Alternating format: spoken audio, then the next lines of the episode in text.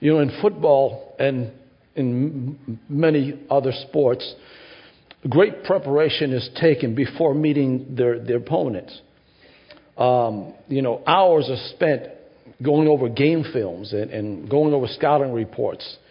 Um, what they want to do is they want to, they're, they're trying to, to learn their, their tendencies and, and the other team's orientation. They look for weaknesses and, and try to learn their, their strengths so they can come up with a better strategy in order to beat their team. Well, I don't know if you know this, but Satan has a film on you as he does on me. And he knows our weak spots. He knows our vulnerabilities. He knows our limitations. He knows what we would respond to. He even knows what our likes are. And because he's so good at what he does, because he's been doing it for centuries, he's able to, he can, let me put it like this he can become anything at any time for anyone based on his knowledge of us. Are, are you hearing me? I want you to go to 2 Corinthians chapter 11. Because if he knows us, then I think it's important that we know him. Amen?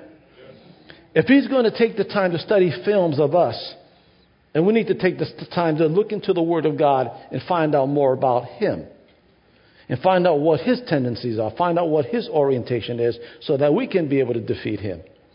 In 2 Corinthians chapter 11, verse 14, in the Amplified Version, Paul says this, and it is no wonder, for Satan himself masquerades or disguises himself as an angel of light.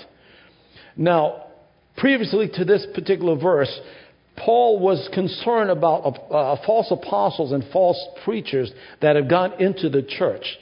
And they were going around t- uh, teaching these bad doctrines. And these were, were, these were apostles who were disguised as servants of God. But in reality, they were servants of Satan. Because they were coming in here, instead of bringing glory to God, they were bringing glory to themselves by telling them about their own personal achievements. Instead of preaching in response to God's call, they were preaching for money. And instead of preaching the gospel of Jesus Christ, they were preaching a different kind of gospel, uh, uh, uh, an ungodly. I mean, I'm trying to find the, the right words, but it was definitely not the true gospel of the Lord Jesus Christ, but definitely a wrong, false gospel. And so Paul wasn't surprised that these so called apostles were disguised themselves as preachers of God because he understands that Satan does the same thing. That's how Satan's been deceiving the world all along. Because he, listen, you've got to get this out of your head that if you're going to look for the devil, don't look for someone in a red jumpsuit with horns and a pointy tail walking around with a pitchfork because the devil's not going to come at you that way. Amen. No, he's going to appear to you as an angel of light. He's going to look attractive. He's going to look beautiful. He's going to look beneficial and pleasurable, all to seduce and entice us. In other words, Satan has servants who can profess just even enough truth to get into the church. And then once into the church, he begins to preach this gospel that, that Paul talks of as uh, do- doctrines of demons. Jesus calls these false apostles wolves dressed in sheep's clothing. In Acts chapter 20, verse 30, it says that these false apostles will not spare the flock, but will draw people away to destruction. And if you're still in 2 Corinthians chapter 11, in verse 3, Paul, again, being concerned that these false teachings affected God's people, because listen, there's nothing that could be more deceitful than Satan himself because the fact that he can disguise himself as an angel of light. And so in 2 Corinthians chapter 11 verse 3 in the New Living Translation, Paul says, "But I fear that somehow your pure and undivided devotion to Christ will be corrupted." Watch this. Just as Eve was deceived by the cunning ways of the Spirit. Now, to me, this verse is an eye opener because if Eve, God's perfect creature, can be deceived by the cunning works of the serpent, how much more can we, being imperfect creatures, be deceived by the cunning ways of the devil? Are you hearing what I'm saying? The day that you and I came to the Lord Jesus Christ, the day that we became born again, was a wonderful time and a great experience because it changed everything in life. It even changed our eternal address from a place called hell to a place called heaven. It was a day that we passed from death to life. It was a day that we were translated from darkness unto light. It was a day that we found new life, new meaning, and new purpose. However, it was also a day where spiritual war began.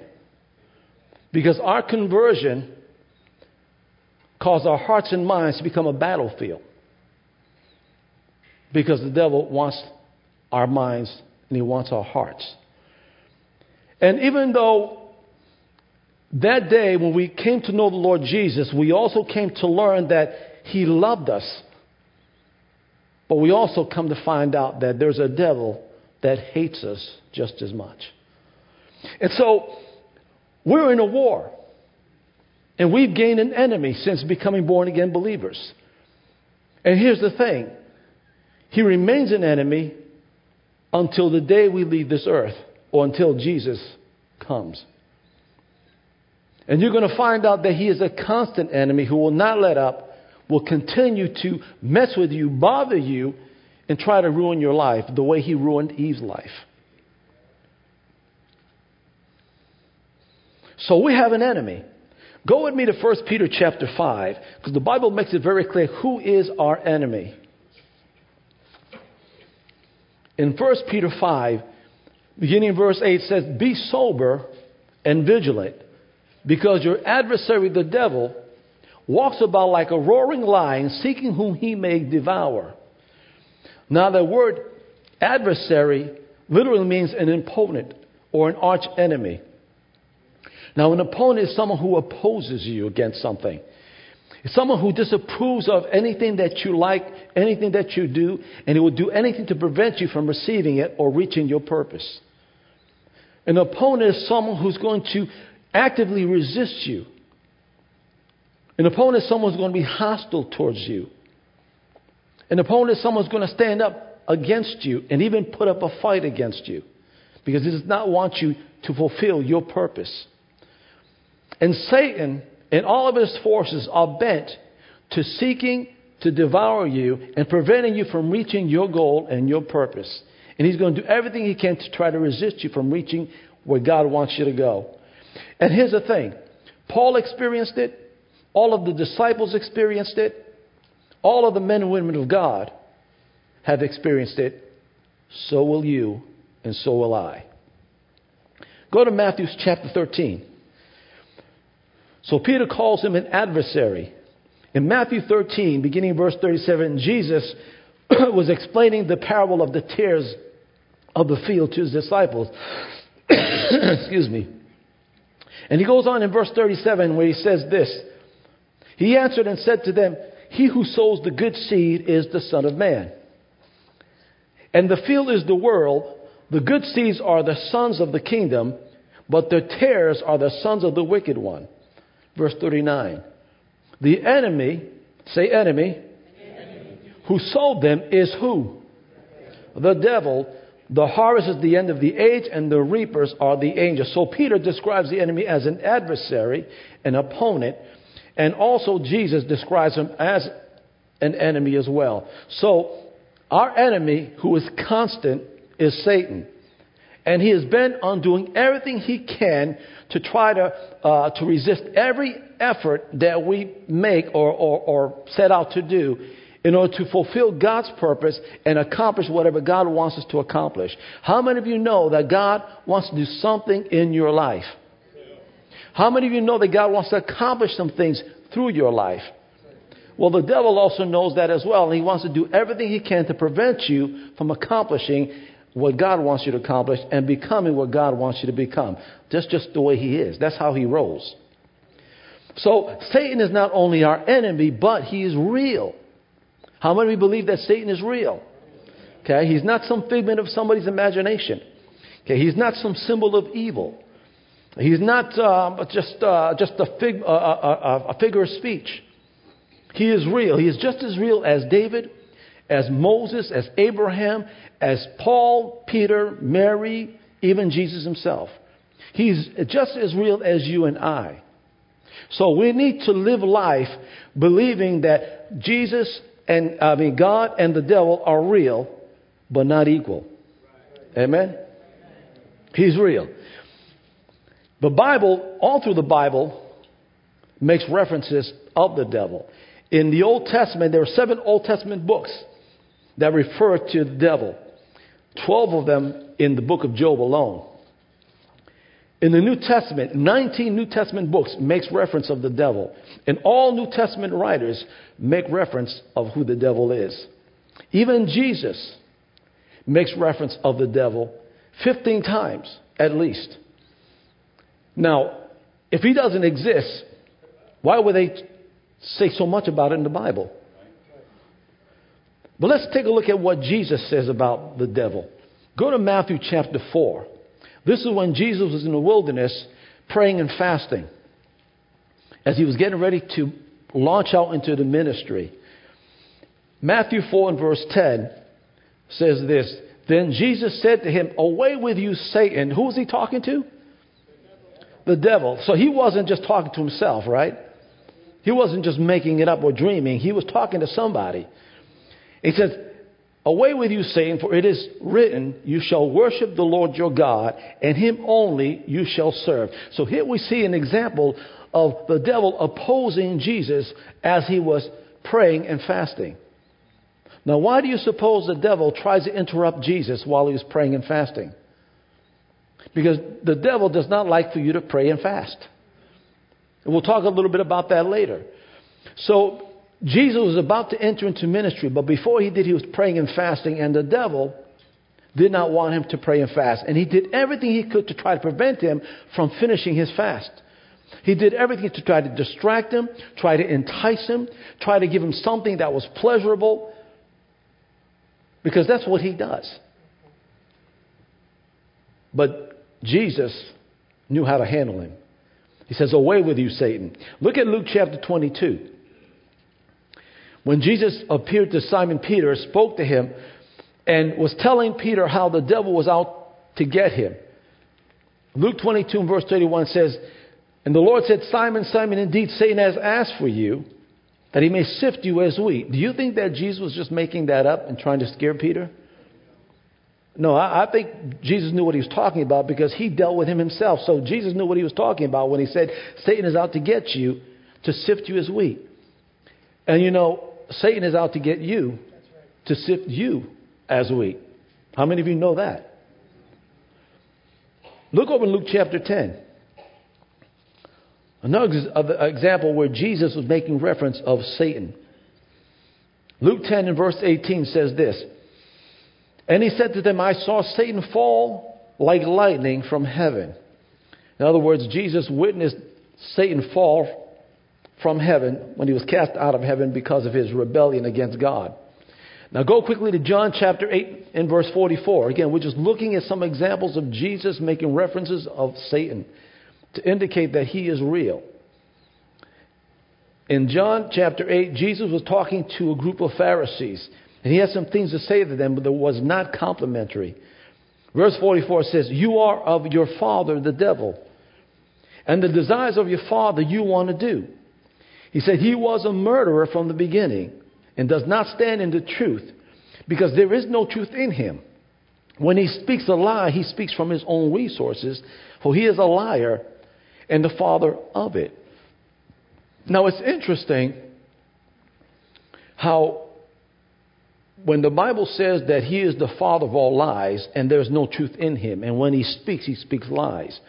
But yet, how many times will we know Christians have fallen into temptation or listened to the devil and did things that they know they shouldn't have done because they listened to the devil.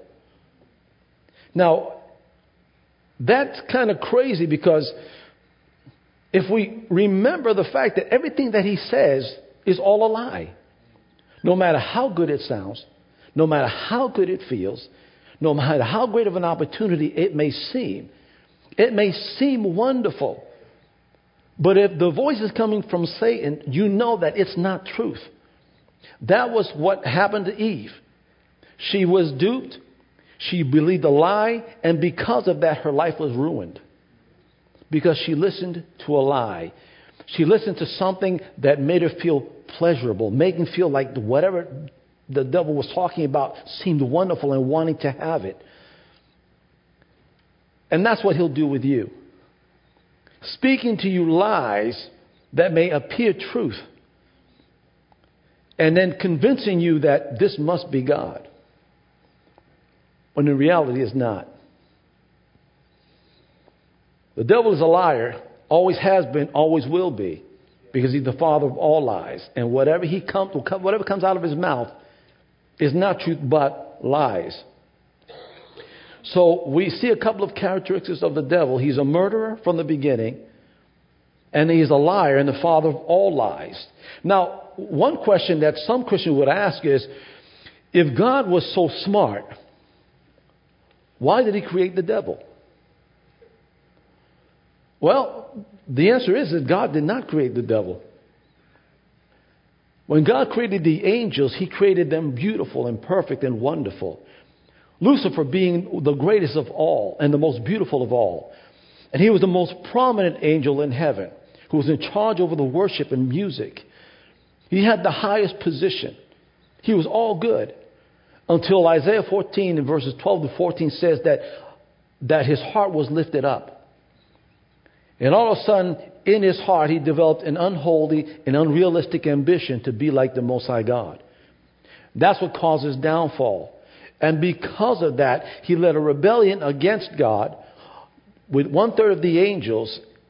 And of course, God's not going to have that.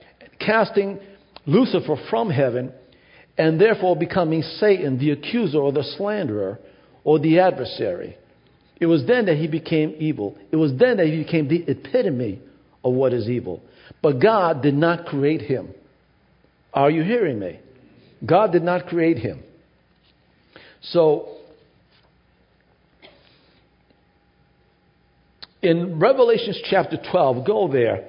Another question that is asked is that if God is so strong, why does he just, you know, get rid of the devil? Well, the good news is that God is going to get rid of him at some point and once he does that, get rid of him, he will get rid of him once and for all times. And once, once, what else is, not only will he get rid of him, but the good news is that the devil's time here on this earth is short. In other words, he's running out of time. Look at Revelations 12, verse 12. It says this Therefore rejoice, O heavens, and you who dwell in them. Woe to the inhabitants of the earth and the sea. For the devil has come down to you having great wrath well, this is the best part because he knows that he has but a short time. In the Amplified Version, oh, I'll go into that later. Go to chapter 20 of Revelations in verse 10. It says this The devil who deceived them was cast into the lake of fire and brimstone where the beast and the false prophets are. And they will be tormented day and night for how long? forever and ever and ever and ever and ever and ever for all eternity. So Satan's days are numbered and he will eventually be rid of and we'll never have to worry about him again for all eternity. So one simply cannot believe in the Bible and deny the existence of Satan. He is real he is very much real, and not only is he real, but he also poses a very serious and present threat. And one of the reasons why I share this message tonight is because we need to be, as Peter says, be vigilant and be sober. We have to take him seriously and not take him for granted. We need to study him as much as he studied us. And we need to make sure that we don't fall into his traps because that's what he's always doing, setting traps for us. And if we're not aware of that If, we're, if, if we take him lightly, if we take it for granted, then he's going to trip us up and we're going to fall flat on our faces. And, and God forbid if we ever kept to a place of spiritual ruin. But that's what he wants. That's what he's after. So make no mistake, he's definitely a present threat. In Revelation chapter 12, in the last part of verse 12, the Amplified says this, describes the devil this way For the devil has come down to you in a fierce anger and fury, because he knows that he has only but a short time left. So we're talking about a mad dog running wild, furious, angry, because he has just about a short time. And he figures that if he's going to go, he's going to go down taking as many of us with him. So this is no joke. Go with me to 2 Corinthians chapter 2, and let's take a look at a profile of the devil. Let's look at some things to know about him. Now, understand that it's important. That the Bible says that we are not ignorant of his devices. That means we're not, we don't lack knowledge of his intentions. At least we should not lack knowledge of his intentions. That's why the Bible says, For my people are destroyed for a lack of knowledge. we do not want to be destroyed because of our lack of information. But we want to be filled with information concerning the devil and concerning God's perfect will. But in 2 Corinthians chapter 2, here we read a story where Paul was making reference about a man that he had wrote about in 1 Corinthians chapter 5, a man that had committed sexual immorality with his stepmother, his father's wife. And when Paul got wind of that, he was angry at the leaders because they weren't dealing with the issue, and he recommended that they issue disciplinary actions and excommunicate that person. But something happened between 1 Corinthians chapter 5 to 2 Corinthians chapter 2 because now Paul is saying the man has repented, and now it's time for you to forgive him. It's time for you to receive him, accept him, and restore him back to fellowship. And he says this in verse 11 Lest Satan should take advantage of us, for we are not ignorant of his devices. We do not lack knowledge of his intentions or purposes. It's interesting that Paul said this. He says, You need to forgive him because if you don't forgive him, then you give the devil an advantage. When you don't forgive somebody, you're opening a door for the devil to come in and begin to plant seeds of discords, giving you every reason to feel that you shouldn't forgive that individual, reminding you of the hurt that that person caused you, and giving you every reason to say, you know what, I'm not forgiving that person. You know, when you think like that, you're simply giving the devil an advantage. And, saints, the Bible says, give no place to the devil. I said, give no place for the devil. So, we are not to be ignorant. We are not to lack knowledge of his devices or of his intentions. Because, listen, he wants to do you harm, he wants to mess you up, he wants to ruin you. And he's going to do it by enticing you, by seducing you and by deceiving you. He can't do anything more than that. But it's because he's so good at it. And I'm not trying to give him credit, but how many of us know great men and women of God who have fallen because they've given into the temptations of the devil? And one of my greatest fear is that I always say this if it can happen to them, it can just as easily happen to me.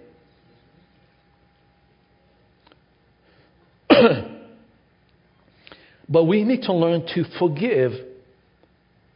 Otherwise, we're opening the door for the devil to come in and begin to start planting seeds of resentment. You remember when, when these group of men brought the woman who was caught in the midst of adultery? brought him to Jesus, testing Jesus and, and challenging him and saying, What does the law say? Now, they all knew that the law stated that if someone was caught in adultery, they would be stoned to death. And so Jesus responds by saying, Well, he that is without sin, let him cast the first stone. And every one of them had a stone in their hands, dropped the stone, and walked away. But it's what Jesus said to the woman. In uh, John chapter 8 and verse 11, 10 and 11, he says this Woman, where are your accusers? Has no one condemned you? And the woman says, No one, Lord. And I love what Jesus says. He says, Neither do I condemn you. Go and sin no more.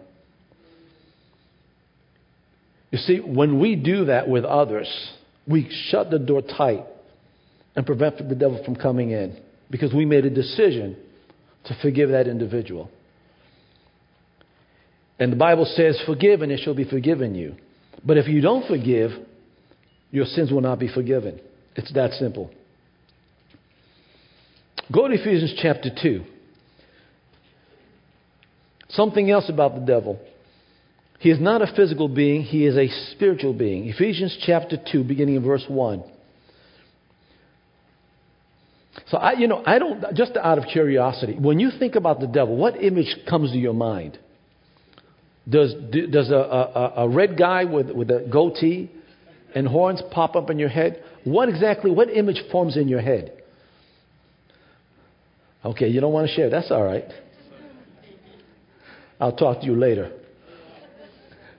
But if Ephesians chapter 2 verse 1, Paul says this, And you he made alive who were dead in trespasses and sins, in which you once walked according to the course of this world, according to the prince of the power of the air, the Spirit, who now works in the sons of disobedience. There was a spiritual being. Look at Ephesians chapter 6, beginning in verse 11.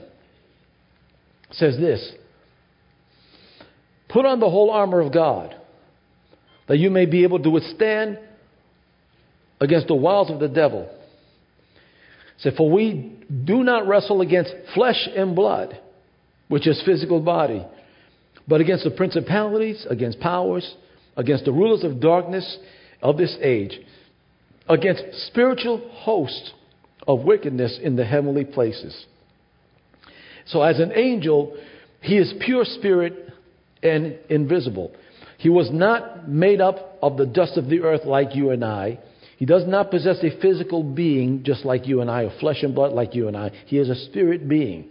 And although he may be present, that does not mean that you're going to see him walk by you as you walk out of church. Now, so I don't want to hear you say that I'm going home with the devil because no, your spouse is not the devil. Your children are not the devil. He is not flesh and blood, he is a spirit being. Now go back to Ephesians chapter 6, if you're still there. Well, you're probably still there, okay. He is also not of this world. In verse 12 says, For we do not wrestle against flesh and blood, but against principalities, against powers, against the rulers of darkness of this age, against spiritual hosts of wickedness. Where? In the heavenly places. The, the Amplified Version says this the heavenly supernatural sphere. He is not of this world. He operates and functions in this world, but he's not of this world.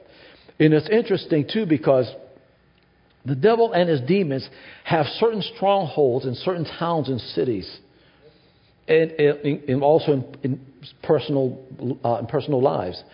Uh, there are certain sections that you would not walk in Providence because of the violence and, and, and all the crime that goes on there. But behind it, there's a spiritual force that's bringing about that evil and darkness in that area. There are certain areas in New Bedford that you would not want to walk in, in, in dark, in nighttime.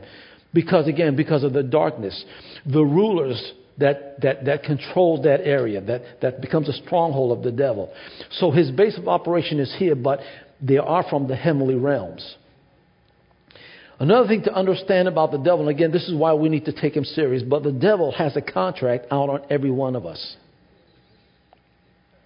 You know, if you ever watch a movie about uh, these hitmen, you know, and you know they've got a, uh, given a certain amount of money to take someone out, and so they go through the process of studying that person, finding out where they go and how often they go and where time they're at home and stuff like that. And then once they get an understanding of where they are, then they set up shop take out their weapon and fire away. Well, the devil, the Bible says, he seeks whom he may devour. So he's got a hit, a contract out on every one of us. Look at 1 Peter 5 a, which we read earlier. I'm going to read this to you from the Amplified Version. Be well balanced, temperate, sober of mind. Be vigilant, cautious at all times. For that enemy of yours, the devil, roams around like a lion, roaring in fierce hunger, seeking someone to seize upon and devour. Now, it's interesting how Peter described Satan like a lion. And you ever watch those animal kingdom shows and you see the lion attacking the zebra or the antelope or whatever? Uh, it's pretty gory stuff what, they, what that lion does. And, and I picture the devil doing the same thing to us, spiritually speaking. This is what he does. He watches and waits. And because he watches films of every one of us, he knows our tendencies.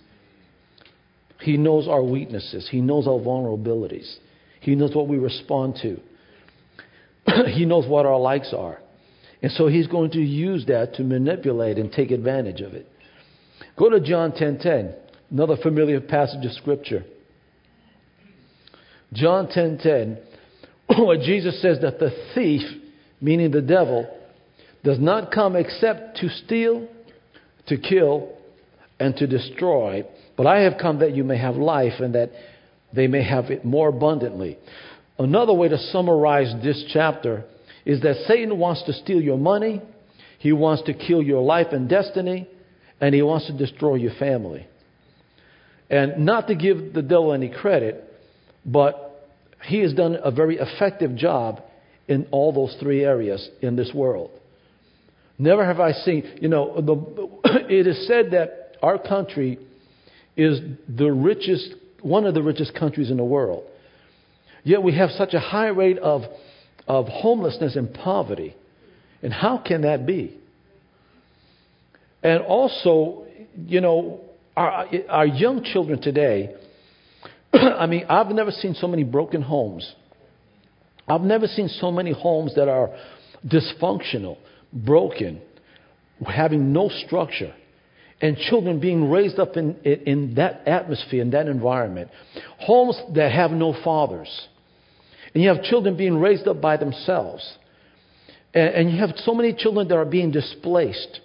And some of our young children today are angry or dealing with emotional problems. Because the devil has done a number on our family structure. And what's unfortunate is he's also doing the same in the Christian world, in the Christian family. Breaking up the marriages, bringing, uh, having no structure in the home, and causing all kinds of dysfunction. It's, you know, it, it's sad. And our children become the victim because they grow up having no future, no hope, having no destiny. And all because the devil have ruined and, and, and destroyed that. And he wants to do the same in our homes, in our families. And I'm sorry, but the devil cannot have my family. He will not have my family. Go to Luke chapter 22. I've taught this, I, I shared this earlier, but again, showing you how the devil has a contract out on us. The devil had a contract out on Peter. And Jesus was simply reminding him and warning him listen, Peter, watch yourself. The devil's out to get you. But I love what, what Jesus says, but I'm praying for you, my brother. I'm praying so that your faith may not fail.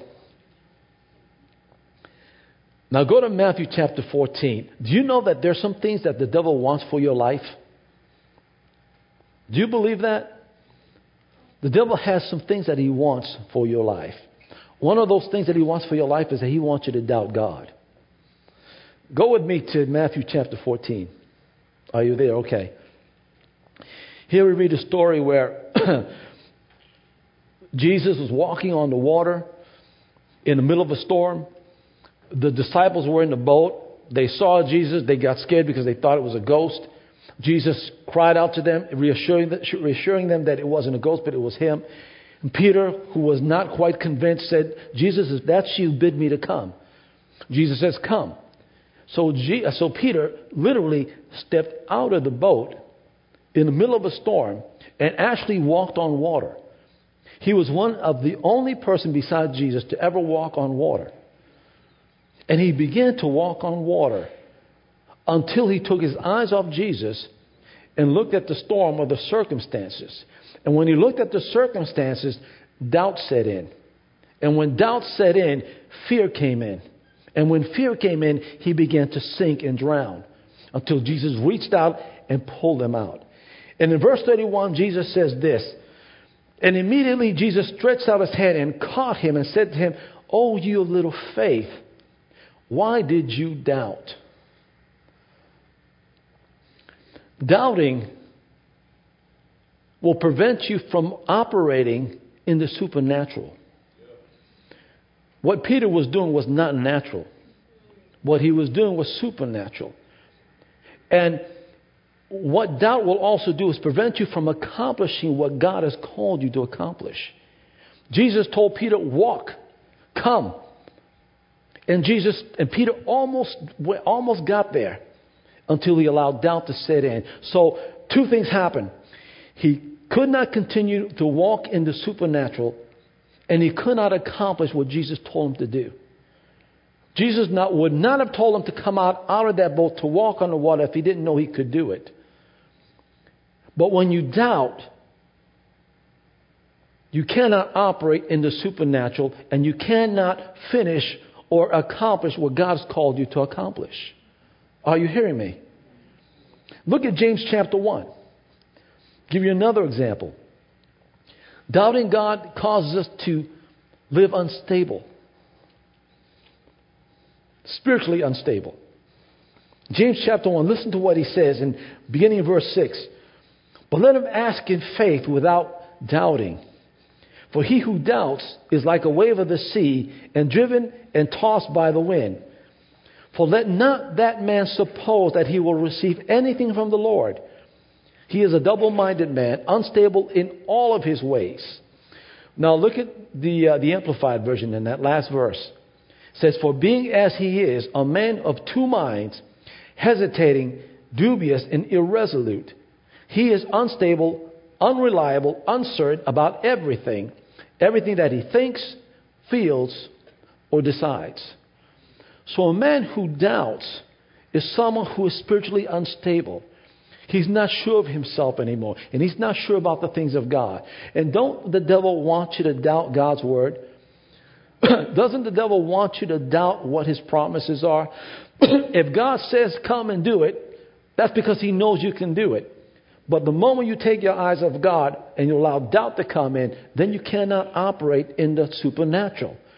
And man, God is waiting for us to function in that sphere, in that, that supernatural experience. God wants us to have that supernatural experience. But because of doubt, it's hindered us from fulfilling and experience all of God. Oh my goodness, I wish I had more time to get into this. You know, it, the scripture says in, um, uh, in Mark 11 22, Jesus says, Have the kind of faith. And then he says in verse 23, if you believe, if you say to this mountain, be cast into, be cast into the sea, and he says, and shall not doubt in your heart, but believe that what you say will come to pass. He said, you shall have whatever you say. But the condition is if you do not doubt. If you doubt, well, let me put it like this the Bible says all things are possible to those who believe. But if you doubt, nothing is possible. Think about that. No matter what you face in life, even if it seems impossible, the Bible says if you believe, all things are possible. Or he says, all things are possible to those who believe. But all things are not possible if you doubt. So think about whatever situation you're going through right now. And know that God does not want you to doubt, but believe that all things are possible in whatever situation you might be going through, whatever struggles you might be facing. All things are possible if you do not allow doubt to set into your heart. Are you hearing me? Something else that's important. Go to Proverbs chapter 4. Another thing that the devil does not want, well, there are some things that he wants from us, like doubting God, but another thing that he wants is for us to make room for other things in our hearts so that God will not be alone. Did you hear what I said? He wants us to make room in our hearts for other things so that God won't be the only one in our hearts. That's why in Proverbs 4, verse 23 says this Keep your heart with all diligence, for out of the spring of out of it spring the issues of life. Now the word keep in the Hebrew literally means to guard, to protect, or to watch over, or to maintain. One of the messages that my wife and I always teach our kids since they were kids, we always say this guard your heart. Guard your heart. Guard your heart from bad relationships. Guard your heart from what you watch on television. Guard your heart from what you hear on the radio. Guard your heart from what you hear around the world, around the neighborhood. Guard your heart. Because you and I have a responsibility of what we allow to come into our hearts. We have a responsibility to guard or to maintain our hearts. And one of the things that the devil wants to do is he wants to crowd our hearts with other things. So he's going to dangle some things that are pleasurable people, things that are desirable, opportunities, anything that will crowd. Listen, if he can't, the devil wants your heart, but if he can't have all of your heart, at least he'll have half of it. And if he can put some things into your heart besides God, then he knows that your heart is not totally devoted to Christ, to God alone. And how many of you know that God wants all of our hearts? He wants all of our affections. He wants all of our attention. But it's very hard to do that when your affections are being spread out on other things. It's very hard to devote totally to God when your devotion is being spread out with other things. And the devil will gladly place things in front of you and dangle things in front of you to entice you, to seduce you, and to open up your heart to things that should not be there. He wants your heart. Amen. We, that's right. He cannot have it. Understand that Satan knows that he has an entry point in your heart or in your life if he knows that God is not the only love in your heart. If he knows that God is not first in your heart, then right there he's got an open, an open door. He's got a place for him to enter in. So it's important that we make God first in our hearts. Because if he sees an open, he's going to come in and bring other things in as well. God wants our entire attention and affection. Ephesians 4:27 says, "Give no place to the devil." So Satan's greatest desire is to prevent you from giving God all of your heart. So he will constantly dangle persons, things, and desires in front of you. Anything that distract you and open up your heart to other things. And, and most important of all, what he wants to do is set up a shop in your heart. Set up an altar so that God will not be the only person you're worshiping, but there will be other things. So guard your heart by keeping Christ on the throne in your life. Oh my goodness, I'm running out of time here.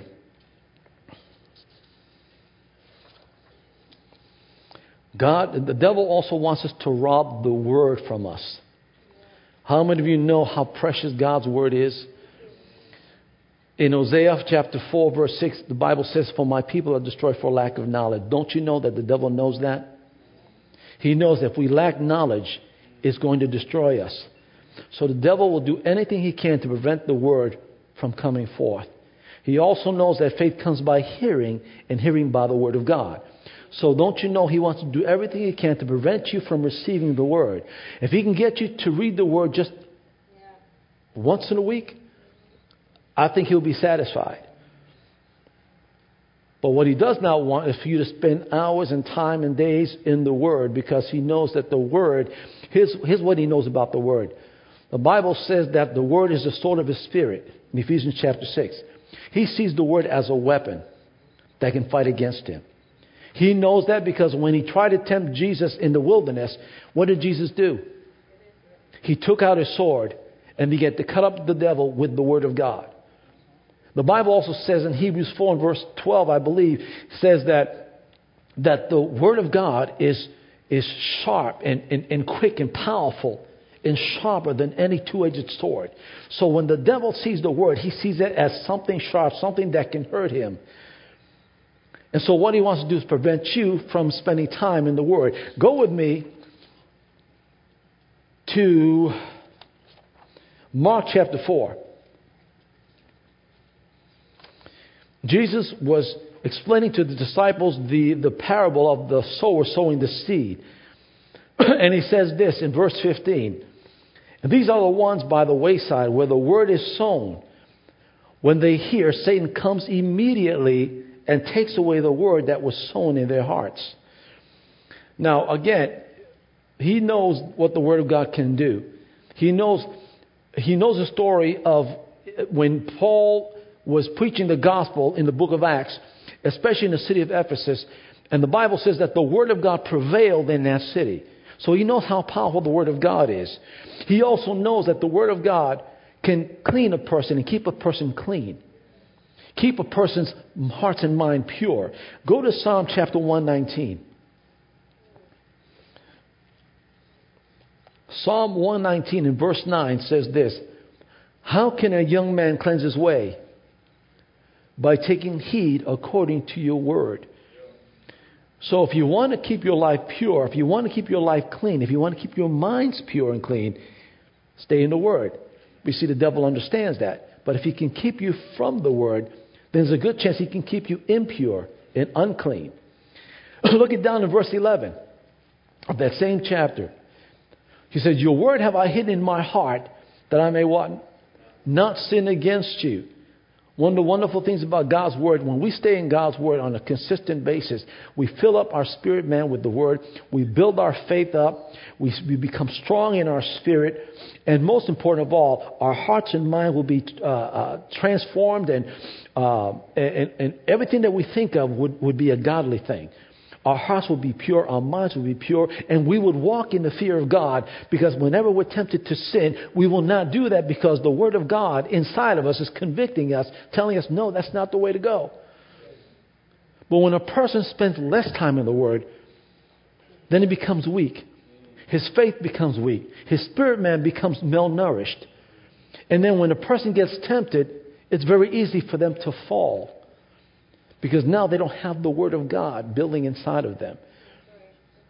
The Word, Satan wants to rob the Word from you. If he can't keep you from the Word of God, he's going to try to steal it from you. Oh, I gotta, I gotta, I gotta wrap this up. I'm just giving you a profile of the devil, just to give you an idea of who He is, what He's about, what He desires from us, and what He's capable of. But here's the best news of all He's already defeated. That, that's a done deal. you know, I, I shared this analogy a while back. You know, I, think it's okay to say this, but wrestling is, is, is not real. Professional wrestling. Okay. I just want to put that out there. It, it Sorry, Steve, we do have counseling. but professional wrestling is staged. I hate to tell you that. Because before the wrestlers ever go out, they've already predetermined the winner. So when both wrestlers come into the ring to fight, they're not fighting for the purpose of winning. They're fighting for the purpose of entertaining the crowd. Their whole purpose is to give them a good show. Because the winner has already been determined. So the winner is not going in there to fight for victory. He's coming in to fight from victory. Are you hearing me? See, he goes into the ring already knowing that he has the victory. So he, he, he it, there's a confidence in him knowing that he's got this.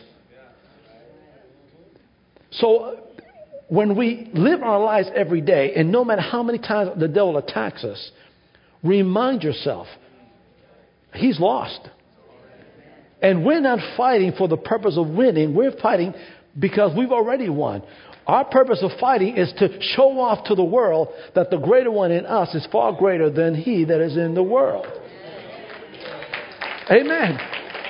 That's all the reason why we're fighting.